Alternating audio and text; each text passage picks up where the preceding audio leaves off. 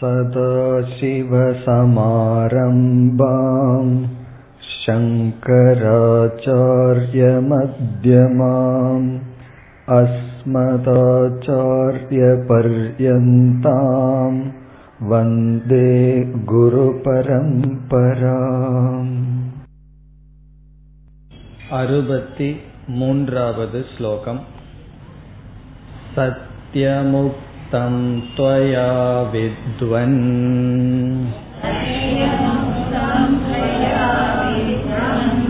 निपुणोऽसि विचारणे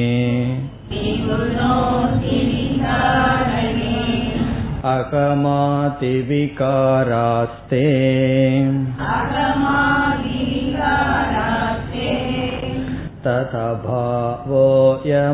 तथभावोऽयमप्यनो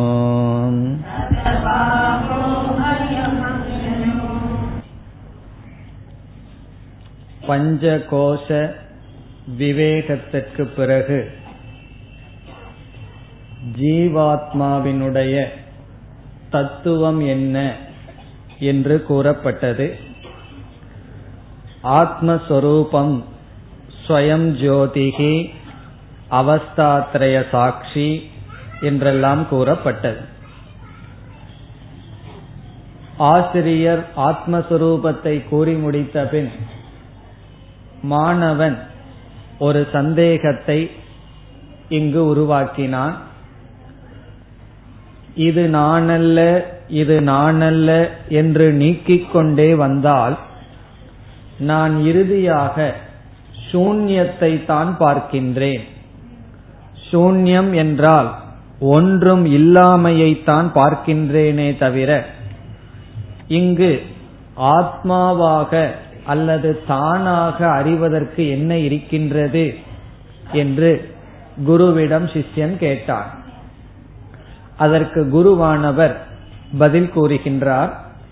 அறுபத்தி மூன்றாவது ஸ்லோகத்தில் முதல் வரியை நாம் பார்த்தோம்.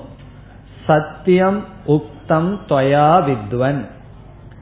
குருவானவர் சிஷ்யனை அழைக்கின்றார் வித்வன் வித்வன் என்றால் அறிவாளியே அறிவை உடையவனே சத்தியம் உக்தம். தொயா தொயா என்றால் உன்னால் சத்தியம் உக்தம் உண்மையாகவே சொல்லப்பட்டது. நீ சொன்னது உண்மைதான். அப்படி என்றால் சூன்யம் உண்மை என்று குரு ஏற்றுக்கொள்ளவில்லை.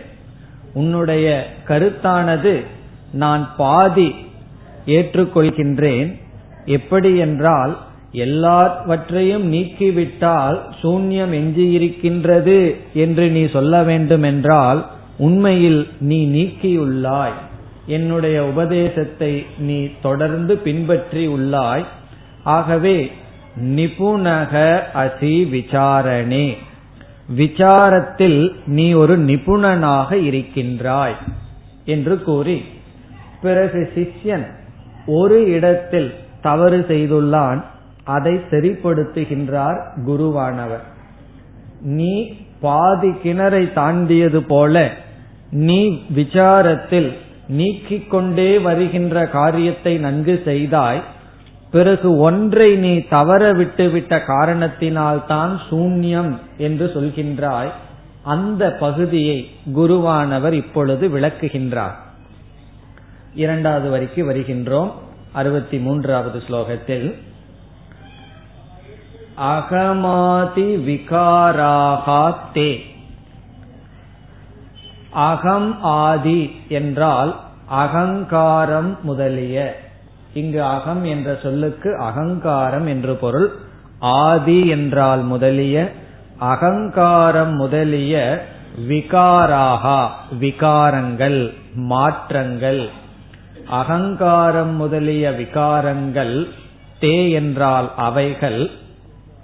அந்த அகங்காரம் முதலிய விகாரங்கள் இங்கு முதலிய என்ற சொல்லில் என்ன கிடைக்கின்றது? அகங்காரம் புத்தி மனம் இந்திரியங்கள் பிராணன் ஸ்தூல சரீரம் இவைகளெல்லாம். பிறகு தது அயம் அபாவக. அதனுடைய இந்த இல்லாமை. அயம் என்றால் இந்த அபாவக என்றால் இல்லாமை.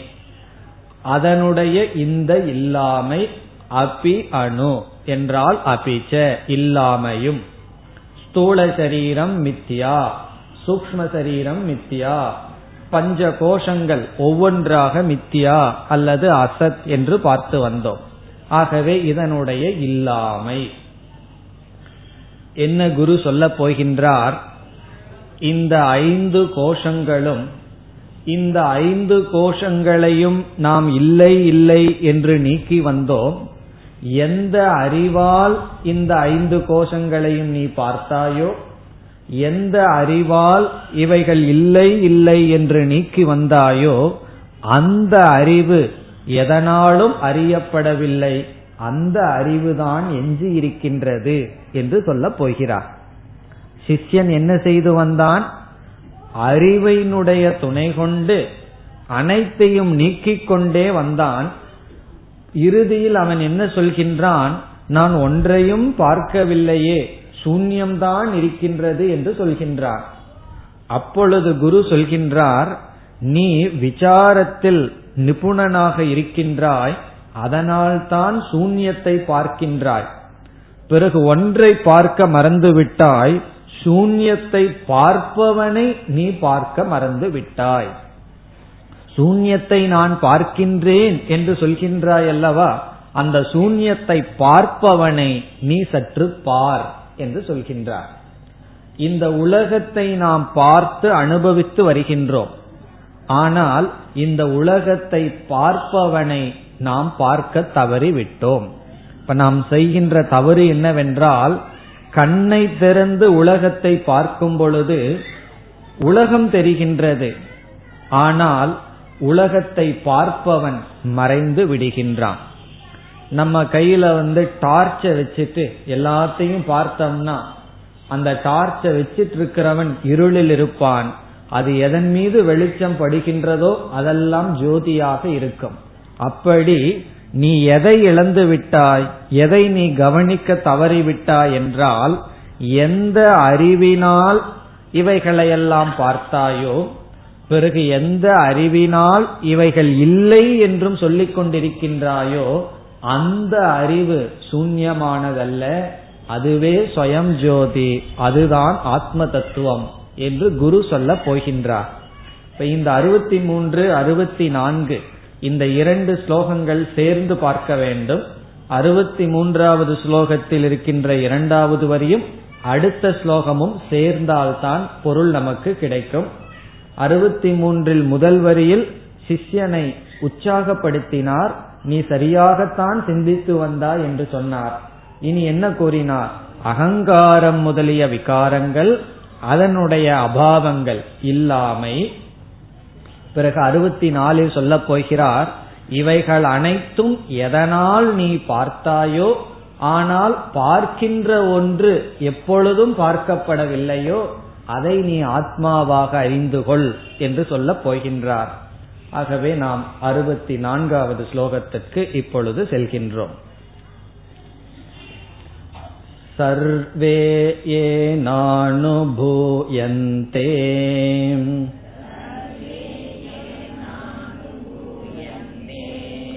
यस्वयं नानुभूयते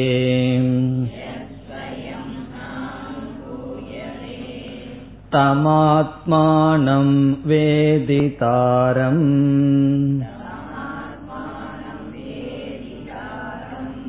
विद्धि बुद्ध्या सुसूक्ष्मया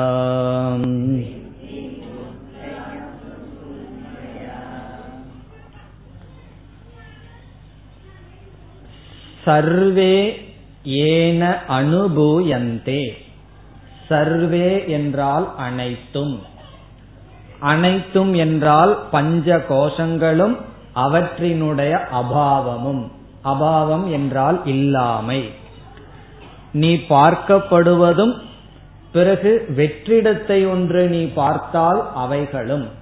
அல்லது உனக்கு ஜெகத் கண்ணுக்கு தெரிந்தால் அதுவும் பிறகு இவைகளையெல்லாம் நீக்கியதற்கு பிறகு நான் சூன்யத்தை தான் பார்க்கின்றேன் என்றால் அந்த சூன்யமும் அதாவது இருப்பும் இல்லாமையும் என்று பொருள். இருப்பும்னா எதெல்லாம் தெரிகிறதோ பிறகு எதெல்லாம் தெரியவில்லையோ இருப்பும் இல்லாமை அனைத்தும் காரணம் என்ன? சிஷ்யன் கூறினான் எல்லாவற்றையும் நான் அல்ல நான் அல்ல என்று நீக்கிவிட்டால் இறுதியில் நான் சூன்யத்தை தான் பார்க்கின்றேன். ஒன்றுமையே பார்க்கவில்லையே. ஒன்றுமில்லாமையை வெறுமையை பார்க்கின்றேன் என்று சொன்னான் அந்த வெறுமையும் பிறகு எவைகளையெல்லாம் ஒரு காலத்தில் நீ பார்த்தாயோ அனைத்தும் ஏன எதனால் அனுபூயந்தே அனுபவிக்கப்படுகின்றதோ. எதனால் இவைகள் அனைத்தும் அனுபவிக்கப்படுகின்றதோ? உலகத்தில் உள்ள பொருள்களும் அவைகளினுடைய இல்லாமையும் எதனால் அனுபவிக்கப்படுகின்றதோ? ஒரு அறையில் ஐந்து பேர் இருந்தார்கள். நான் ஐந்து பேரை பார்த்தேன். பிறகு அந்த அறையிலிருந்து ஒவ்வொருவராக வெளியே சென்று விட்டார்கள். பிறகு நான் எதை பார்க்கின்றேன்? ஐந்து பேரினுடைய இல்லாமையையும் பார்க்கின்றேன். இப்பொழுது ஐந்து பேரையும் ஐந்து பேரினுடைய இல்லாமையையும் எதனால் அனுபவிக்கப்படுகின்றதோ எந்த அறிவினால் அனுபவிக்கப்படுகின்றதோ பிறகு யக ஸ்வயம் ந அனுபூயதே. யக எந்த ஒன்று ஸ்வயம் தானாகவே ந அனுபூயந்தே அனுபவிக்கப்படவில்லையோ.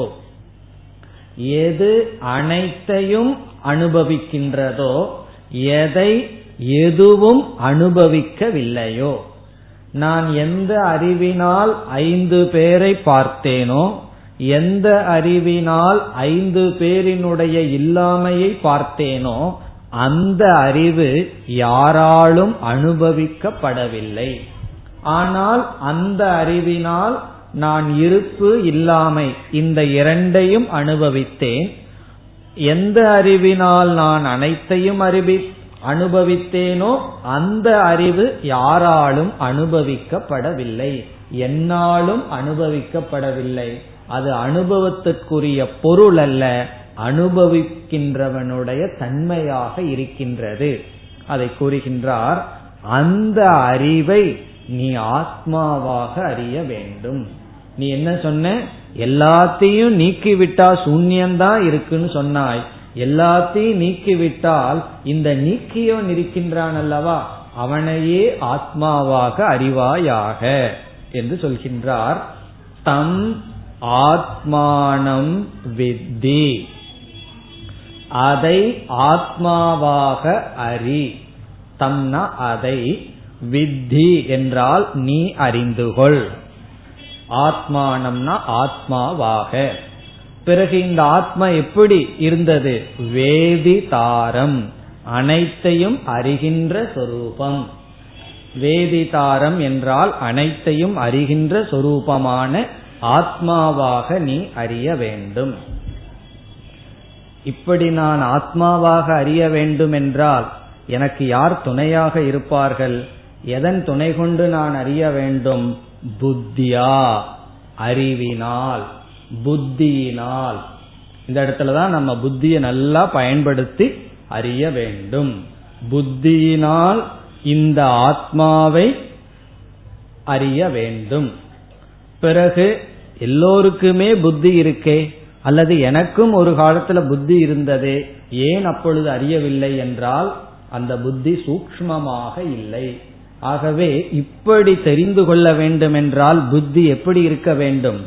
சூக்மமாக இருக்க வேண்டும். ஆகவே ஆசிரியர் புத்திக்கு ஒரு அடைமொழி போடுகின்றார் சூக்மமான புத்தியினால் நீ அறிய வேண்டும். கடைசி சொல் சுசூக்மயா சூக்மம்னாவே நுண்ணியது. சுசூக்மம் என்றால் மிக மிக நுண்ணிய புத்தியினால். சுசூக்மயாங்கிற சொல் புத்திக்கு விசேஷனம் புத்திக்கு அடைமொழி. எப்படிப்பட்ட புத்தியினால் இந்த உண்மையை அறிய வேண்டும்? சு என்றால் மிக மிக சூக்மம் என்றால் சூக்மமான நுண்ணியமான. மிக மிக நுண்ணியமான புத்தியினால் இப்படி அறிய வேண்டும். அப்ப சிஷ்யனுடைய கேள்வி என்ன? குருவினுடைய பதில் என்ன? நம்ம சுசூக்மமான புத்தியினால புரிந்து கொள்ள முடிகின்றதா என்று பார்க்க வேண்டும். காரணம் என்ன? இது ஒரு முக்கியமான இடம். சாதாரண பாமரர்கள் தவறு செய்கின்ற இடம் அல்ல. புத்திய ரொம்ப பயன்படுத்திய சில தத்துவவாதிகளும் கூட தவறிய இடம் இந்த இடம். அதனாலதான் சூன்யவாதம் என்ற ஒரு மதமே உருவானது. இப்ப என்ன சிஷ்யன் கேட்டான் குரு என்ன பதில் சொன்னார்? நமக்கு புரிகின்றதா என்று பார்ப்போம். ஐந்து கோஷங்களை படிப்படியாக கூறி இந்தந்த கோஷம் நான் அல்ல நான் அல்ல என்று குரு குருவானவர் சொல்லி வந்தார். கடைசியில குரு என்ன சொன்னார்? இவைகளையெல்லாம் நீக்கியதற்கு பிறகு ஸ்வயம் ஜோதியான அறிவு சொரூபமாக ஆத்மாவை தெரிந்து கொள் என்று சொன்னார். அந்த வார்த்தை சிஷ்யனுடைய மனதில் நன்கு பதியவில்லை. ஆனால் சிஷ்யன் என்ன காரியத்தை செய்தான்? ஒவ்வொரு கோஷமாக நீக்கிக் கொண்டே வந்தான். இறுதியில் என்ன சந்தேகத்தை கேட்டான்? நீங்கள் உடல் நான் அல்ல பிராணன் நான் அல்ல மனம் நான் அல்ல புத்தி நான் அல்ல பிறகு ஆனந்தத்தை அனுபவிப்பவனும் நான் அல்ல என்று நான் நீக்கிக் கொண்டே வந்து விட்டால் கடைசியில் ஒன்றுமே இல்லை. எதை போல? ஒரு வெங்காயத்தை போல தொளித்து கொண்டே வந்தால் கடைசியில் உள்ள என்ன இருக்கு? ஒன்றுமே இல்லை. அப்படி இருக்கையில் அங்கு எதை நானாக அறிவது அங்கு என்ன இருக்கின்றது என்ற சந்தேகத்தை உருவாக்கினான் அதற்கு குரு என்ன சொன்னார்? நீ நல்லா விசாரம் பண்ணி விட்டாய் ஆனால் இப்பொழுது கூறினாய் அல்லவா பஞ்ச கோஷங்கள் அதனுடைய இல்லாமை இவைகளையெல்லாம் எதனால் நீ அறிந்தாயோ? ஆனால் எந்த ஒன்று என்றுமே அறியப்படவில்லையோ? அது எஞ்சி இருக்கின்றது. இவைகளை நீக்கியவன் எஞ்சி இருக்கின்றான். நீ அறிவினால் நீக்கி வந்தாய். அந்த அறிவை ஆத்மாவாக நீ உணர வேண்டும். அந்த ஆத்மாவினுடைய சொரூபம் என்ன? எது அனைத்தையும் பார்த்ததோ எதை எதுவும் பார்க்கவில்லையோ எது அனைத்தையும் பார்த்ததோ ஆனால் எதை எதுவும் பார்க்கவில்லையோ அதை ஆத்மாவாக அறிய வேண்டும். எது இருப்பையும் இல்லாமையையும் பிரகாசப்படுத்துகின்றதோ எதை எதுவும் பிரகாசப்படுத்தவில்லையோ எது இருப்பதையும் இல்லாமையையும் விளக்குகின்றதோ எந்த ஒன்றை எதுவும் விளக்கவில்லையோ அந்த அறிவு சுரூபமான அறிவு சுரூபமான தத்துவம் எஞ்சி இருக்கின்றது. சூன்யமல்ல. அந்த அறிவை ஆத்மா என்று நீ சூக்மமான புத்தியினால் உணர வேண்டும் அறிந்து கொள்ள வேண்டும் என்று சொல்லி சிஷ்யனுடைய சந்தேகத்தையும் நீக்கினார். இனி அடுத்த ஸ்லோகத்தில் மீண்டும் இறுதியாக ஆத்ம சொரூப நிர்ணயத்தை கூறி முடிவுரை செய்கின்றார். அதற்கு பிறகு வேறு கருத்துக்கு ஆசிரியர் வரப்போகின்றார்.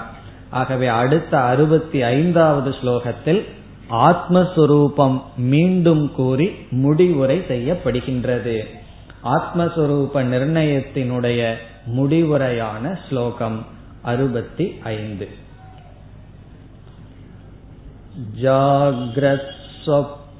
जाग्रत्स्वप्नसुषुप्तिषु स्फुटतरम्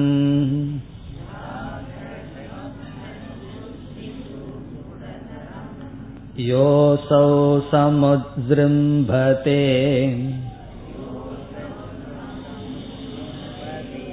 प्रत्यग्रूपतया सताकमहमिति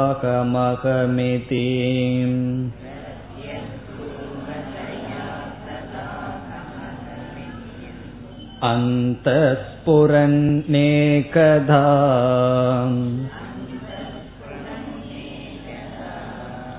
नानाकारविकारभागिन इमान्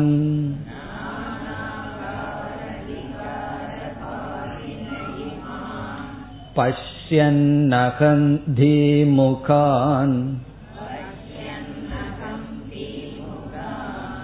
नित्यानन्दचिदात्मना स्फुरति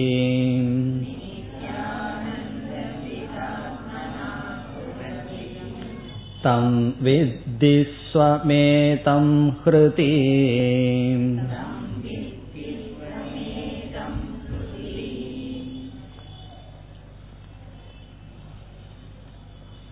இந்த ஸ்லோகத்தில் புதிதான கருத்து இல்லை.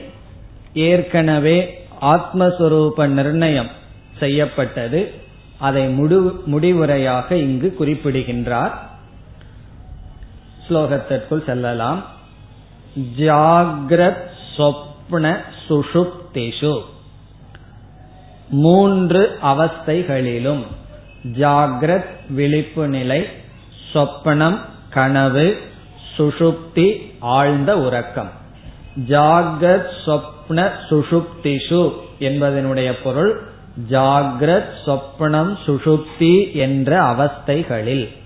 விழிப்பு கனவு ஆழ்ந்த உறக்கம் என்கின்ற மூன்று அவஸ்தைகளுக்குள்ளும் ஸ்புடதரம் மிக தெளிவாக ஸ்புடதரம் என்றால் தெளிவாக யக அசௌ எந்த இந்த யக என்றால் எந்த அசௌ என்றால் இந்த.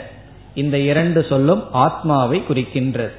இந்த மூன்று அவஸ்தைகளும் மிக தெளிவாக எந்த இந்த ஆத்மாவானது சமுதிரும்பதே விளங்கிக் கொண்டு இருக்கின்றதோ. சமுத்ரும்பதே என்றால் விளங்கிக் கொண்டு இருக்கின்றதோ.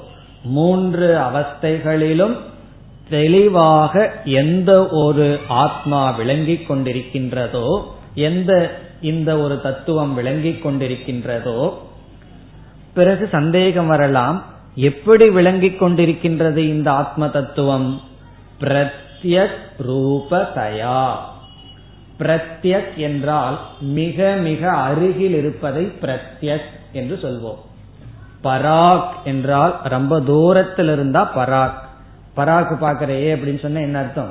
எதையோ எங்கேயோ தூரத்துல வேடிக்கை பார்த்துட்டு இருக்கா அர்த்தம். பிரத்யக் என்றால் மிக அருகில் இருப்பது.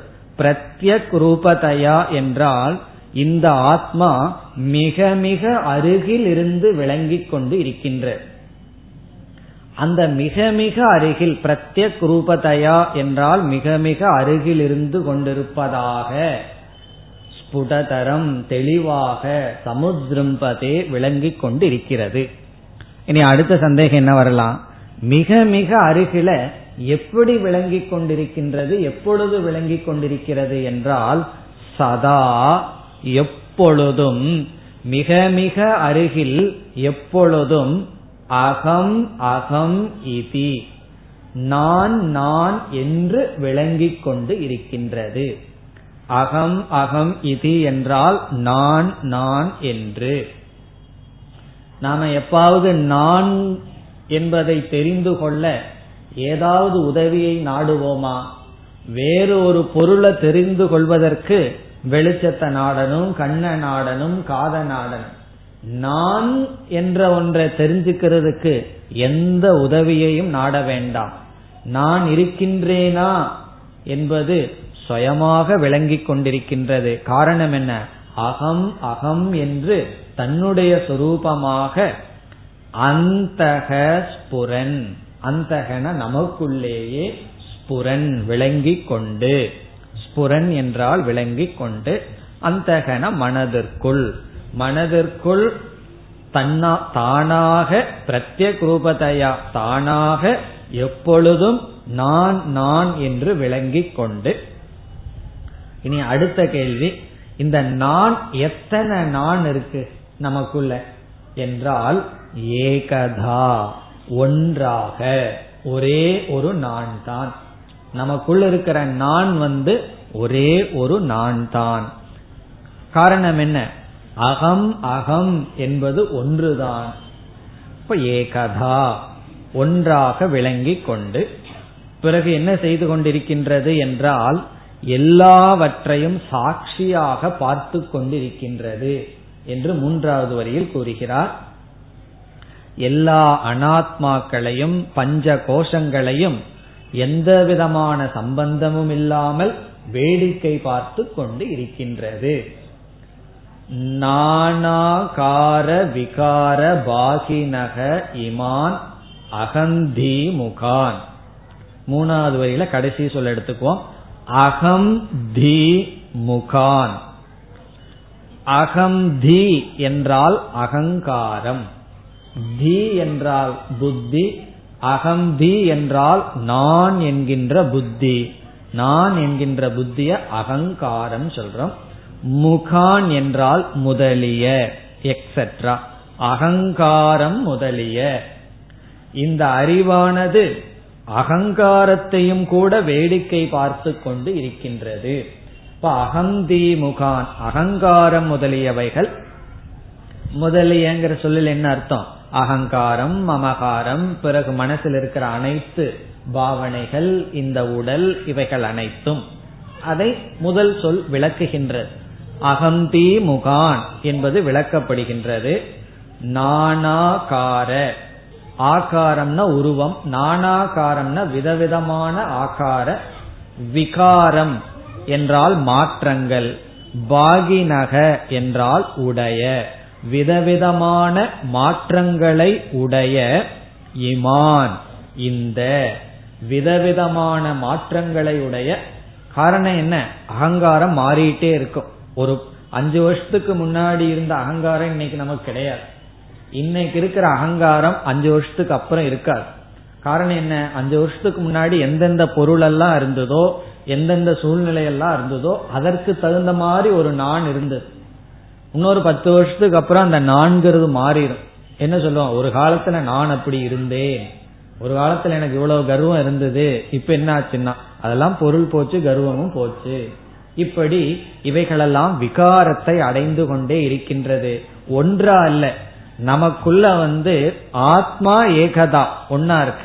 ஆனா அந்த அகங்காரம் இருக்கே அது விதவிதமான ஆளா இருக்கு. அதனாலதான் என்ன சொல்லுவோம்? அவன் பல ஆளு அப்படின்னு சொல்லுவார்கள். ஒரு நேரத்துல இப்படி இருக்கான் இனி ஒரு நேரத்துல இப்படி இருக்கான்னு சொல்லி. காரணம் என்ன? இதெல்லாம் விகாரங்கள். இப்படிப்பட்ட அதே போல மனம் புத்தி பிராணன் உடல் இவைகளெல்லாம் மாற்றத்திற்கும் விகாரத்திற்கும் உட்பட்டது. அது கூறப்படுகின்றது. நானாகார விகார பாகினக இமான் அகந்தி முகான். இவைகளெல்லாம் என்ன பண்ணி கொண்டிருக்கிறது? ஆத்மா. பஷ்யன். பஷ்யன் என்றால் சாட்சியாக பார்த்து கொண்டு. ஆத்மா ஒன்றும் செய்யவில்லை. இந்த ஆத்மாவானது ஒன்றாக இருந்து கொண்டு நம்முடைய அகங்காரம் முதலிய அனைத்து விகாரங்களையும் பார்த்து கொண்டு என்ன செய்து கொண்டிருக்கின்றது? கடைசி வரி. நித்திய ஆனந்த சிதாத்மனா ஸ்புரதி. ஸ்புரதி என்றால் விளங்கிக் கொண்டு இருக்கின்றது. இவைகளையெல்லாம் இந்த ஆத்மா பார்த்து கொண்டு விளங்கிக் கொண்டு இருக்கின்றது. எப்படி விளங்குகின்றது? நித்திய ஆனந்த. நித்தியம்னா என்றும் ஆனந்தம்னா பூர்ணம். என்றும் குறைவில்லாத ஆனந்தமாக சிதாத்மனா சைத்தன்ய சொரூபமாக. சித்தின அறிவு ஆத்மா என்றால் சொரூபம் சைத்தன்ய சொரூபமாக ஸ்புரதி. எந்த ஒன்று விளங்கிக் கொண்டு இருக்கிறதோ. இதுல வந்து ஆத்ம தத்துவத்தையே சாரமா இங்க ஆசிரியர் பிடிச்சு வச்சுட்டார். மூன்று அவஸ்தைகளுக்குள் மிக தெளிவாக எது? தானாக நான் நான் என்று எப்பொழுதும் உள்ளே விளங்கிக் கொண்டிருக்கின்றதோ பிறகு அனைத்து விகாரங்கள் அகங்காரம் முதலிய அனைத்து விகாரங்களையும் பார்த்து கொண்டிருக்கின்றதோ என்ன சொல்றார்? தம் வித்தி அதை நீ அறிய வேண்டும். எப்படி? தம் வித்தினா அந்த ஆத்மாவை அறிய வேண்டும். சிஷியனிடம் நேரடியா சொல்றார் நீ அறிய வேண்டும். எப்படி? ஸ்வம் என்றால் தானாக நான் என்ற சொல்லினுடைய உண்மை பொருளாக. ஸ்வம் என்றால் தானாக இப்படிப்பட்ட ஆத்மாவை அறிய வேண்டும். ஏதம்னா இந்த இந்த இப்படிப்பட்ட ஆத்மாவை தானாக அறிய வேண்டும். எங்கு போய் அறிவது? ஹிருதி. என்றால் உன்னுடைய மனதிற்குள். ஹிருதினா உன்னுடைய மனசுக்குள்ள இப்படி ஆத்மாவை அறிய வேண்டும். இப்படி இருக்கின்ற தத்துவத்தை நீ நீயாக நான் நானாக நான் என்ற சொல்லினுடைய உண்மை பொருளாக அறிய வேண்டும். என்று இந்த ஸ்லோகத்துடன் பஞ்சகோஷ விவேகமும் ஜீவஸ்வரூப நிர்ணயமும் முடிவடைகின்றது. ஜீவாத்மாவினுடைய சொரூப நிச்சயமும் முடிவடைகின்றது. இனி நமக்கு ரெண்டே டாபிக் இருக்கு. ரெண்டு தலைப்பு இருக்கின்றது. அடுத்த தலைப்பு வருகின்றது. அடுத்த ஸ்லோகத்தில் அறுபத்தி ஆறு. பிரம்மாபின்னத்துவ விஜானம்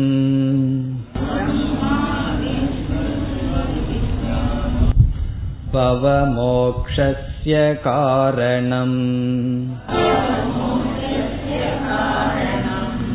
येनाद्वितीयमानन्दम्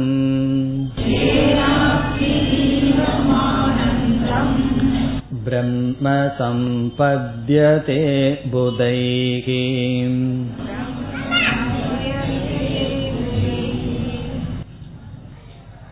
வேதாந்தத்தினுடைய மைய கருத்து மகா வாக்கியம் என்று கூறுகின்றோம்.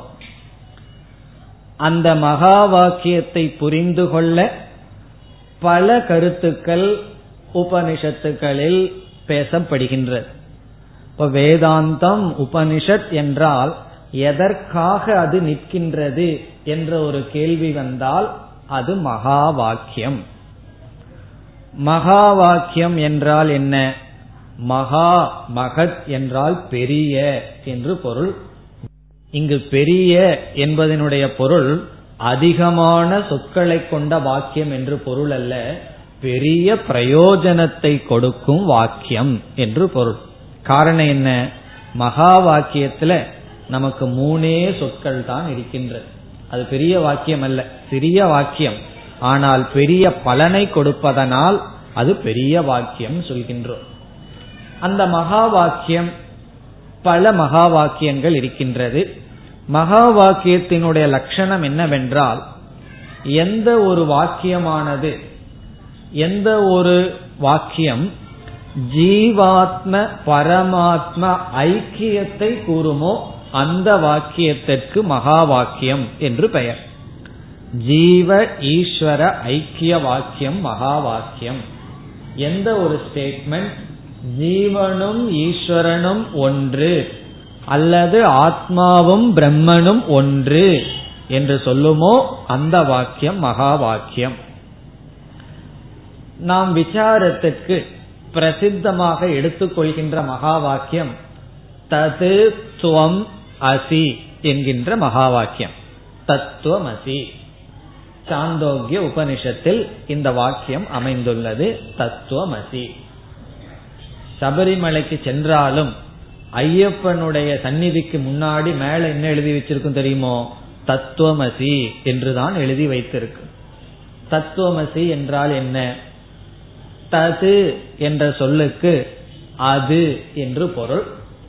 துவம் என்ற சொல்லுக்கு நீ என்று பொருள். அசி என்ற சொல்லுக்கு இருக்கின்றாய் என்று பொருள். சேர்ந்து பார்த்தால் நீ அதுவாக இருக்கின்றாய். அதுதான் அதனுடைய பொருள். நீ துவம் தது அசி.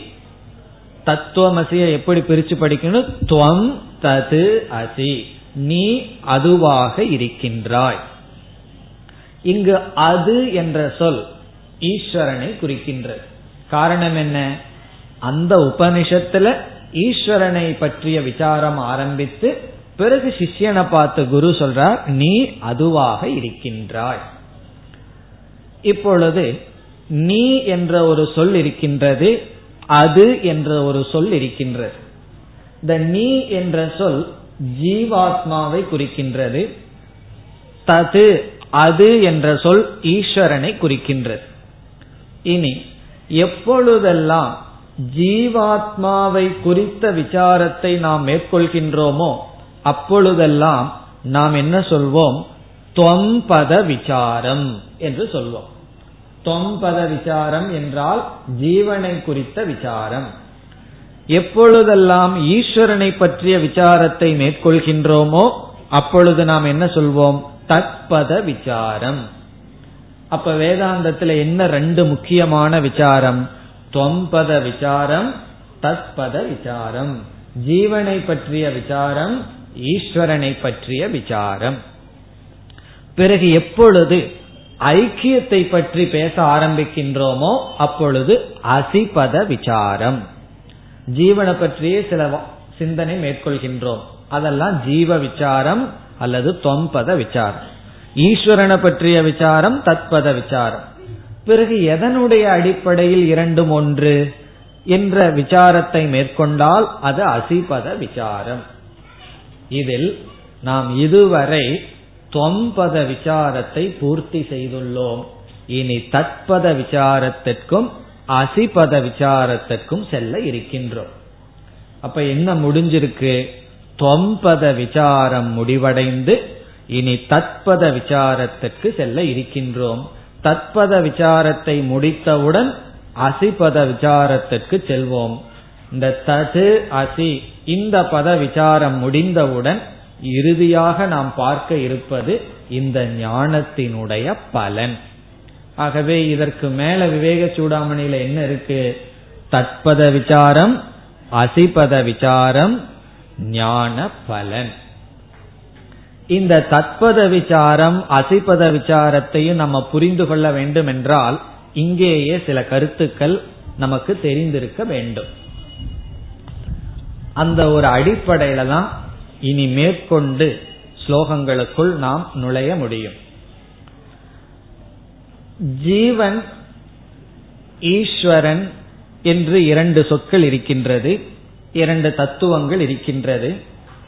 அந்த ஜீவன் என்ற சொல் அல்லது நான் அல்லது தொம்பதம் என்ற தத்துவமானது இரண்டு கோணங்களில் பார்க்கப்படுகிறது. இரண்டு அடிப்படையில் பார்க்கப்படுகிறது. அதேபோல் ஈஸ்வரனும் இரண்டு அடிப்படையில் பார்க்கப்படுகின்றது. எப்படி என்றால் உதாரணமாக ஜீவன் என்கின்ற ஒரு தத்துவத்தை என்றால் நம்மை இந்த உடலோடு சேர்ந்து புரிந்து கொண்டால் அந்த ஜீவன் என்பது யார் என்பது ஒரு கேள்வி. அதாவது நான் நான் என்று சொல்லிக் கொண்டிருக்கின்றோம். இந்த நான்கிற சொல்லுக்கு பொருள் இந்த உடல்.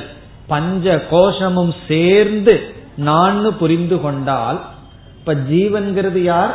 பஞ்ச கோஷத்துடன் கூடிய நான். இந்த உடலோடு கூடிய நான் என்று புரிந்து கொண்டால் அது ஜீவனை பார்க்கின்ற ஒரு விதம். அப்பொழுது ஈஸ்வரனை பார்த்தால் ஈஸ்வரன்கிறவர் யார்? அனைத்துக்கும் காரணமானவர். இந்த உலகத்தையே படைத்தவர். தன்னுடைய மாயா சக்தியினால். ஆகவே அப்படிப்பட்ட ஈஸ்வரனும் இப்ப ஈஸ்வரனை எப்படி பார்க்கிறோம்? இந்த உலகத்துடன் கூடியவர். மாயா சக்தியுடன் கூடிய ஈஸ்வரனும் இந்த உடலுடன் கூடிய ஜீவனும். என்ற நோக்கில் ஜீவனையும் ஈஸ்வரனையும் பார்த்தால் ஜீவனுக்கும் ஈஸ்வரனுக்கும் என்ன சம்பந்தம் என்பது கேள்வி. இப்ப ஜீவனை எப்படி பார்க்கிறோம்? இந்த உடலோடு பார்க்கின்றோம். உடலையும் ஜீவன்கிற சொல்ல சேர்த்தி கொண்டோம் பிறகு உடனே ஈஸ்வரனை பார்க்கிறோம். அந்த ஈஸ்வரனுக்குள்ள எதை நம்ம பார்க்கிறோம்? இந்த உலகத்துக்கே காரணமாக இருப்பவர்னு பார்க்கிறோம். அப்படி பார்த்தால் அந்த ஈஸ்வரனுக்கும் ஜீவனுக்கும் என்ன சம்பந்தம் என்றால் ஈஸ்வரம் காரணமானவர் நாமெல்லாம் ஈஸ்வரனால் படைக்கப்பட்டவர். நாம் கர்மம் செய்பவர்கள் ஈஸ்வரன் அதற்கு தகுந்த பலனை கொடுப்பார். நாம் வழிபடுபவர்கள் ஈஸ்வரன் வழிபடப்படுபவர் என்ற சம்பந்தம். அங்க நம்ம வந்து ஜீவனும் ஈஸ்வரனும் ஒன்று என்று சொல்லக்கூடாது சொல்லவும் மாட்டோம். நம்மால சொல்ல முடியாது. காரணம் என்ன? இந்த உலகத்தையே பகவான் படைச்சிருக்கார். பிறகு இந்த உடல் வந்து பகவான் படைச்ச உடல். பிறகு நான் யார்? நான் என்றால் அந்த ஈஸ்வரனிடமிருந்து தோன்றியவன். இப்ப ஜீவனை நம்ம எப்படி பார்க்கிறோம்? உடலோடு பஞ்சபூதங்களோடு பஞ்ச கோஷங்களோடு பார்க்கும் பொழுது ஈஸ்வரனை வந்து மாயாசக்தியுடன் கூடிய தத்துவமாக பார்க்கும் பொழுது ஜீவனுக்கும் ஈஸ்வரனுக்கும் உள்ள சம்பந்தம் ஈஸ்வரன் காரணமானவர் ஜீவன் காரியம். ஜீவன் படைக்கப்பட்டவன். இனி இந்த ஜீவனை எடுத்துட்டு கொஞ்சம் ஆராய்ச்சி பண்ற ஆராய்ச்சி பண்ணி இந்த ஜீவன் இடத்தில் இருக்கிற நித்தியமான ஒன்று எது? அனித்தியமான தத்துவம் எதுன்னு ஆராய்ச்சி பண்ணி கடைசியில அவங்கிட்ட இருக்கிற அனித்தியமான தத்துவத்தை எல்லாம் அஞ்சா பிரிச்சு அதை ஒவ்வொன்றையும் ஒவ்வொரு கோஷம்னு பேர் கொடுத்து இந்த கோஷத்தை எல்லாம் நம்ம நீக்கி கோஷத்தை நீக்கி இந்த கோஷத்தை எல்லாம் பார்த்து இதனுடைய அபாவத்தையும் பார்க்கின்ற அறிவு சுரூபமான ஜீவன் என்று ஜீவ பதத்தை எடுத்து விசாரம் செய்து இங்க அண்டர்லைன் பண்ண வேண்டியது என்ன? விசாரம் செய்து. விசாரமே செய்யாம ஜீவன் யாருன்னு சொன்னா இந்த அஞ்சு கோஷமும் வந்துடும் பிறகு விசாரமெல்லாம் செய்து இந்த விசாரத்தினுடைய இறுதியில் ஜீவனுடைய உண்மையான தன்மை என்ன என்று எடுத்து வைத்து கொள்கின்றோம். இப்ப ஜீவனை வந்து வேறொரு கோணத்துல பார்க்கிறோம். எப்படின்னா இந்த பஞ்ச கோஷங்கள் இல்லாத பஞ்ச கோஷத்துக்கு சாட்சியாக ஜீவனை பார்த்தால் அப்ப ஜீவனை வந்து வேறொரு இரண்டாவது கோணத்துல பார்த்திருக்கோம். முதல் கோணத்துல இந்த அஞ்சு கோஷத்தையும் சேர்ந்து ஜீவனை பார்த்தோம். இப்ப இவைகளையெல்லாம் பிரிச்சு அனாத்மாவை எல்லாம் பிரிச்சு நித்தியமாக இருக்கின்ற தன்மையை மட்டும் எடுத்துட்டு ஜீவனை பார்த்தால் அந்த ஜீவனுடைய லட்சணம் சத் சொரூபம் சித் சொரூபம் ஆனந்த சொரூபம். அந்த ஜீவன் அறிவு சொரூபம் அந்த ஜீவன் நித்தியமானவன் என்ன இங்க ஆசிரியர் என்ன சொன்னார்? நித்திய ஆனந்த சிதாத்மனா ஸ்புரதி. நித்தியம்னா சத் சித் என்றால் அறிவு ஆனந்த சொரூபம். யார்னா? இதே ஜீவாத்மா. இப்ப ஜீவாத்மாவை என்ன செஞ்சோம்? தொம்பத விசாரத்துல நம்ம ஜீவாத்மாவினுடைய உண்மையான தன்மையை எடுத்து வச்சிருக்கோம். இவ்வளவு நேரம் நம்ம அதைத்தான் செய்து கொண்டு இருந்தோம். இவ்வளவு காலம் என்ன பண்ணோம்? ஜீவாத்மாவை அப்படியே பார்க்காமல் அந்த ஜீவாத்மாவை பிரிச்சு கடைசியில இங்க ஆசிரியர் சொன்னார் நித்திய ஆனந்த சிதாத்மா சச்சித் ஆத்மா ஆனந்த ஆத்மான்னு பிரிச்சு வைக்கிறோம். இங்க நம்ம வந்து இந்த வேலையை செஞ்சோம் அல்லவா? இதே வேலைய ஈஸ்வரங்கிட்டையும் செய்ய போறோம். இப்ப ஜீவனை எடுத்துட்டு மேலோட்டமா பார்த்தோம். உடனே ஈஸ்வரனை எடுத்துட்டு அங்கேயும் மேலோட்டமா பார்த்தோம். பிறகு ரெண்டு பேர்த்துக்கும் காரிய காரணம்னு சொல்லிட்டோம். இங்கு ஜீவாத்மாவை விசாரம் பண்ணி ஜீவாத்மாவினுடைய சொரூபம் இதுதான்னு நிர்ணயம் பண்ணி வச்சிருக்கோம். இதோட வேலை முடியல. ஒரு வச்சு முடிச்சு வச்சிருக்கோம் இங்க. பிறகு ஈஸ்வரங்கிட்ட போறோம். ஈஸ்வரங்கிட்ட போறோம்னா என்ன அர்த்தம்? ஈஸ்வரனுடைய தத்துவத்தை எடுத்துக் கொள்கின்றோம். எடுத்துக்கொண்டு அங்கும் விசாரத்தை மேற்கொள்கின்றோம்.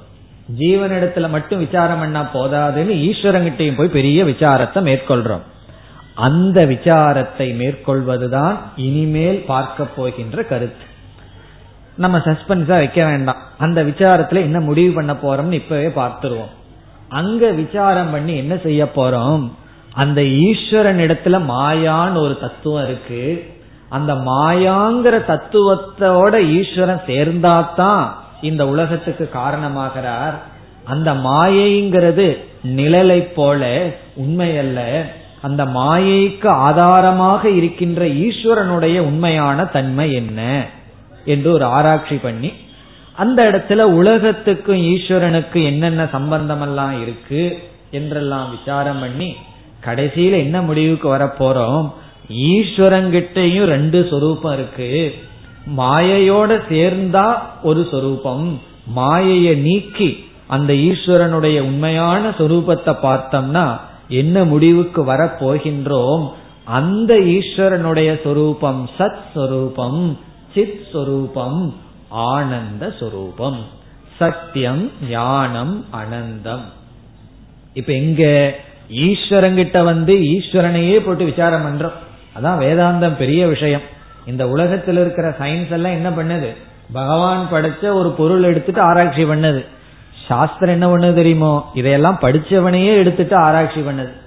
இவைகளெல்லாம் யாரு படைச்சா? அந்த ஈஸ்வரனையே எடுத்துக்கொண்டு ஆராய்ச்சி பண்ணி சாஸ்திரம். கடைசியில இதுதான் ஈஸ்வரனுடைய சாரம். எது சாரம்? சத் சித் ஆனந்தம். அதுக்கப்புறம் ஒரு பெரிய ஆச்சரியமான உண்மை வருது. ஜீவனை எடுத்துட்டு விசாரம் பண்ணி கடைசியில என்ன எஞ்சி இருக்குதுன்னா சச்சிதானந்தம். ஈஸ்வரனை எடுத்துட்டு விசாரம் பண்ணி என்ன எஞ்சி இருக்குதுன்னா அங்கும் சச்சிதானந்தம். அங்கு ஒண்ணுன்னு சொல்லுது இங்கு ஒண்ணுன்னு சொல்லுது. ஆகவே என்னன்னா ரெண்டு சச்சிதானந்தம் அல்ல அந்த சச்சிதானந்தமும் இந்த சச்சிதானந்தமும் ஐக்கியம். இந்த இரண்டும் ஒன்றுதான் என்று நாம் முடிவுக்கு வர இருக்கின்றோம். இப்ப கடைசியில சும்மா தத்துவமசின்னு வாயில சொல்லிடுறோம். அந்த தத்துவமசி சித்திக்கிறதுக்கு பெரிய ரொம்ப தூரம் நம்ம பயணம் பண்ண வேண்டியது இருக்கு. எப்படின்னா இவ்வளவு தூரம் ஜீவனை பத்தி விசாரம் பண்ணி கடைசியில சத்தியம் ஞானம் அனந்தம் அல்லது சச்சிதானந்தம்னு எடுத்து வச்சிருக்கோம். பிறகு ஈஸ்வரங்கிட்ட வந்து விசாரம் பண்ணும்போது இதை மறந்துடக்கூடாது. இங்க எல்லாம் விசாரம் பண்ணி ஒரு மூலையில ஜீவனுடைய தத்துவத்தை வச்சுட்டு பிறகு இப்ப எதுக்கு ஆரம்பிக்க போறோம்?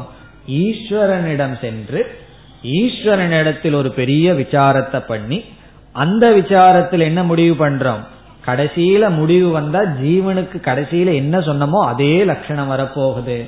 பிறகு இந்த ரெண்டு லட்சணத்தை பார்க்கும்போது ஒன்னா இருக்கு.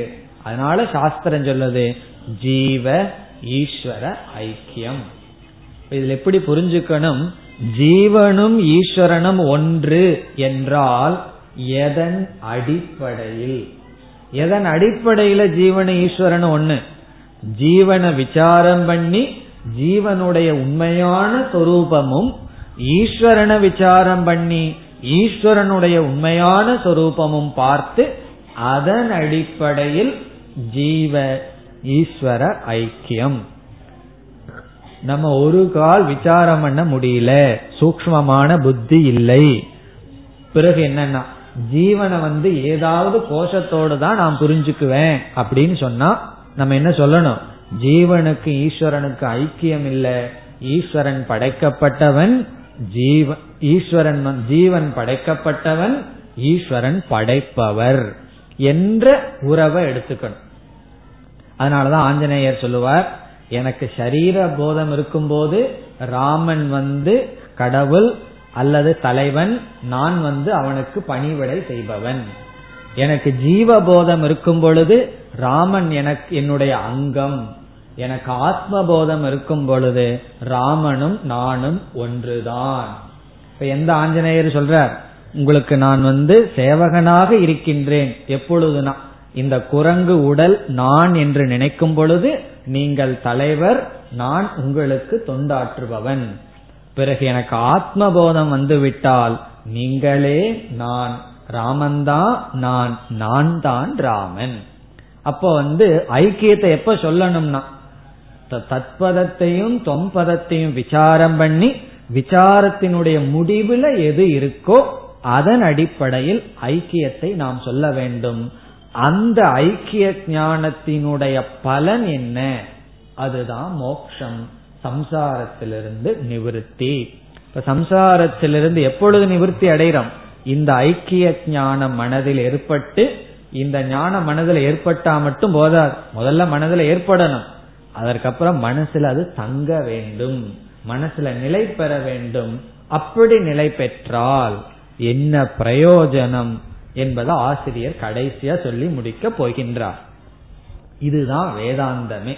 இப்ப நம்ம வந்து பாதி கிணற தாண்டி இருக்கோம் பாதி விசாரத்தை முடிச்சிருக்கோம்.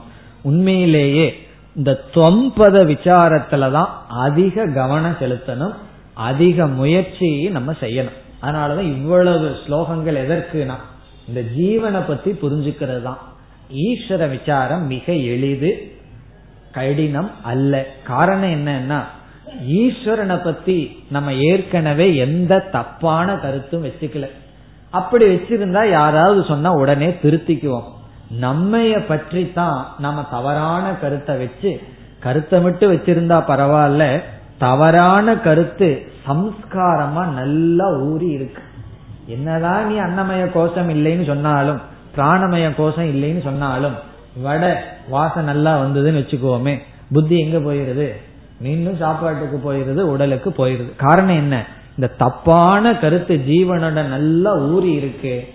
அதனால நாம பண்ற அனைத்து சாதனைகளும் எதற்குனா இந்த துவம்பதத்தினுடைய உண்மையான அர்த்தத்தை கண்டுபிடிக்கிறதுக்கு தான். சாஸ்திரத்தில் என்ன சொல்வார்கள்? சந்நியாசமே எதற்குனா தொம்பதத்தினுடைய அர்த்தத்தை மனசுல பதிய வைக்கிறதுக்கு தான் சந்நியாசம். காரணம் என்னன்னா எல்லா சாதனைகள். இந்த இடத்துல சந்நியாசம்னா என்ன அர்த்தம்? எல்லா தியாகங்களும் எல்லா சாதனைகளும் நான் ஐந்து கோஷங்களுக்கும் வேறுபட்ட ஆத்மா என்ற அறிவை அடையிறதுக்கு தான் இந்த அறிவை அடைஞ்சிட்டோம்னா ninety nine point nine nine percent வந்துட்டோம்னு அர்த்தம். பிறகு ஒரே ஒரு பர்சன்ட் என்னன்னா கொஞ்ச நேரம் மிக விரைவாக ஈஸ்வரனை விசாரம் பண்ணி பிறகு சேர வேண்டியதுதான் காரணம் என்னன்னா ஈஸ்வரன் காத்துட்டு இருக்கார் எப்ப நம்ம இடத்துல வந்து சேருவான்னு. நம்ம என்ன பண்ணிட்டு இருக்கோம் சேர மாட்டேன் இந்த சரீரத்துல தான் நான் சேர்ந்து துக்கப்பட்டு இருப்பேன் அப்படின்னு நம்ம வந்து விலகி கொண்டிருக்கின்றோம். ஆகவே இனி என்ன விசாரத்திற்குள் இப்பொழுது செல்கின்றோம்? ஈஸ்வர விசாரத்திற்குள் நாம் இப்பொழுது செல்ல போகின்றோம். அப்படி செல்வதற்கு முன்னாடி இங்கு ஆசிரியர் வந்து இந்த ஈஸ்வர விசாரமும் முக்கியம். வெறும் ஜீவ விசாரம் மட்டும் இருந்தா போதாது. இந்த ஈஸ்வர விசாரம் செய்தால்தான் பிறகு ஐக்கியப்படுத்தினால்தான் நமக்கு பலன் கிடைக்கும் என்று அறுபத்தி ஆறாவது ஸ்லோகத்துல சொல்றார். கடைசியா என்ன பலன் கிடைக்கும்ங்கிறத இங்க வந்து ஞாபகப்படுத்தி பிறகு என்ன செய்ய போறார்? ஈஸ்வர விசாரத்தை செய்ய போகின்றார். ஆகவே நம்ம ஈஸ்வர விசாரத்தை அறுபத்தி ஏழாவது ஸ்லோகத்திலிருந்து ஆரம்பிக்கிறோம். இந்த ஸ்லோகத்தில் என்ன சொல்றார்? இந்த ஜீவ விசாரத்தோடு நின்னா போதாது ஆனா ஜீவ விசாரத்துக்கு அதிக முக்கியத்துவமும் அதிக முயற்சியும் கொடுக்க வேண்டும். அப்படி மிக முயற்சியுடன் ஜீவ விசாரத்தை செய்து ஜீவனுடைய சொரூபத்தை நிர்ணயம் செய்து பிறகு ஈஸ்வர விசாரத்தை நிர்ணயம் செய்து ஐக்கியப்படுத்தினால் இன்ன பலன் வரும் என்று சொல்கின்றார். ஆகவே நம்ம அடுத்த ஸ்லோகத்திலிருந்து அடுத்த வகுப்புல தான் ஈஸ்வரனுடைய விசாரத்தை செய்ய போறோம். இப்பொழுது இங்கு என்ன சொல்கிறார் என்று அறுபத்தி ஆறாவது ஸ்லோகத்துக்கு வருகின்றோம். பிரம்ம அபிநத்துவ விஜானம் விஜானம்னா அறிவு. நம்ம மனசுல வர்ற அறிவு. பவமோக்ஷஸ்ய காரணம். பவம் என்றால் சம்சாரம். சம்சாரம் என்றால் மன துயரம். மனதில் இருக்கிற துயரத்தை நம்ம சாஸ்திரத்துல சம்சாரம்னு சொல்கின்றோம். பவ மோக்ஷம். மோக்ஷம்னா விடுதலை. பவ மோக்ஷம் என்றால் மனதில் இருக்கின்ற குறையிலிருந்து விடுதலை அடைவதற்கு காரணம். காரணம் என்ன? விஞ்ஞானம். அறிவுதான் காரணம். பவமோக்ஷிய காரணம் அறிவு. அதாவது துயரக்கடலிலிருந்து விடுதலை அடைவதற்கு காரணம் அறிவு. அறிவுன்னு சொன்னா போதாதே என்ன அறிவு? பிரம்ம அபிநத்துவ விஞ்ஞானம் ஒரு ஜீவன் பிரம்மனிடமிருந்து வேறில்லை என்கின்ற விஞ்ஞானம் இந்த இடத்துல பிரம்ம என்றால் ஈஸ்வரனுடைய சொரூபம். ஈஸ்வரனை பத்தி விசாரம் பண்ணி கடைசியில பிரம்மஸ்வரூபம்னு சொல்ல போறோம். பிரம்மத்துக்கு என்ன சொரூபம்? சத்தியம் ஞானம் அனந்தம் பூர்ணம். இப்ப பிரம்மன்னு சொன்னா ஈஸ்வரனை விசாரம் பண்ணி என்ன தத்துவத்தை அடைய போறோமோ அந்த தத்துவத்துக்கு பிரம்மன்னு பேரு. அபிநத்துவம் என்றால் அந்த பிரம்மத்திடமிருந்து நாம் செய்த ஜீவ விசாரம் இருக்கின்றதல்லவா? அந்த ஜீவ விசாரத்தில் கிடைத்த ஜீவன் வேறில்லை என்ற ஞானம். அல்லது நான் பிரம்மனிடமிருந்து வேறுபடவில்லை என்ற அறிவே துயரத்திலிருந்து விடுதலை அடைவதற்கு காரணம். பிறகு இந்த அறிவுனால நான் என்னத்தை அடைஞ்சிடுறேன்? எப்படி எனக்கு இந்த அறிவு பயன்படுகின்றது? அதை கூறுகின்றார் ஏன அத்விதீயம் ஆனந்தம் பிரம்ம. ஏன என்றால் எந்த அறிவினால். ஏன என்றால் எதனால்? இங்கு எதனால் என்றால் எந்த அறிவினால்? அத்விதீயம் இரண்டற்ற அத்விதீயம் இரண்டற்ற ஆனந்தம் ஆனந்தமான பிரம்ம பிரம்மத்தை பரம்பொருளை அல்லது ஈஸ்வரனுடைய உண்மையான சொரூபத்தை. பிரம்ம சம்பத்தியதே. அடைகிறார்கள். அடையப்படுகின்றது. எவர்களால்? புதைகி ஞானிகளால். புதைகி என்றால் ஞானிகளால். ஞானிகளால் எந்த அறிவினால்? இரண்டற்ற ஆனந்தமான பிரம்ம அடையப்படுகின்றதோ அந்த விஞ்ஞானமே பவமோக்ஷத்துக்கு காரணம். ஆகவே என்னன்னா இந்த அளவுக்கு நிறுத்திவிட்டால் போதாது ஜீவனை பற்றிய விசாரம் பண்ணி அதோட முற்றுப்புள்ளி வைக்க முடியாது. அதற்கு பிறகு என்ன பண்ணணும்னா இந்த ஈஸ்வரனை எடுத்துக்கணும். அந்த ஈஸ்வரனை எடுத்து விசாரம் பண்ணா கடைசியில ஈஸ்வரங்கிட்ட இருக்கிற உண்மையான தன்மை பிரம்ம பிரம்மஸ்வரூபம். அந்த பிரம்மத்திடமிருந்து ஜீவன விசாரம் பண்ணி கிடைச்ச சொரூபம் இருக்கே அது ஒன்று. என்று புரிந்துவிட்டால் அந்த பிரம்மத்தையே நாம் அடைந்ததாகிறது. அதுதான் மோக்ஷம் என்று ஆசிரியர் இங்கு பிரயோஜனத்தை கொண்டு வந்து பிறகு அடுத்த ஸ்லோகத்திலிருந்து என்ன செய்ய போகின்றார்? ஈஸ்வர விசாரம் செய்ய போகின்றார். இது வந்து ஜீவ விசாரத்தை போல அதிகமாக இருக்காது. மிக சுலபம். செய்வதற்கும் சுலபம் புரிஞ்சுக்கிறதுக்கும் சுலபம். பிறகு என்ன செய்வார்? ஈஸ்வர விசாரம் பண்ண பிரம்மனும் ஜீவ விசாரம் பண்ண ஆத்மாவும் ஒன்று என்ற ஐக்கியம் வர இருக்கின்றது அடுத்த வகுப்பில் தொடரலாம் ॐ पूर्णमधपूर्णमिधम् पूर्णात् पूर्णमुदच्छते पूर्णस्य पूर्णमादाय पूर्णमेवावशिष्यते ॐ शान्ति शान्ति शान्तिः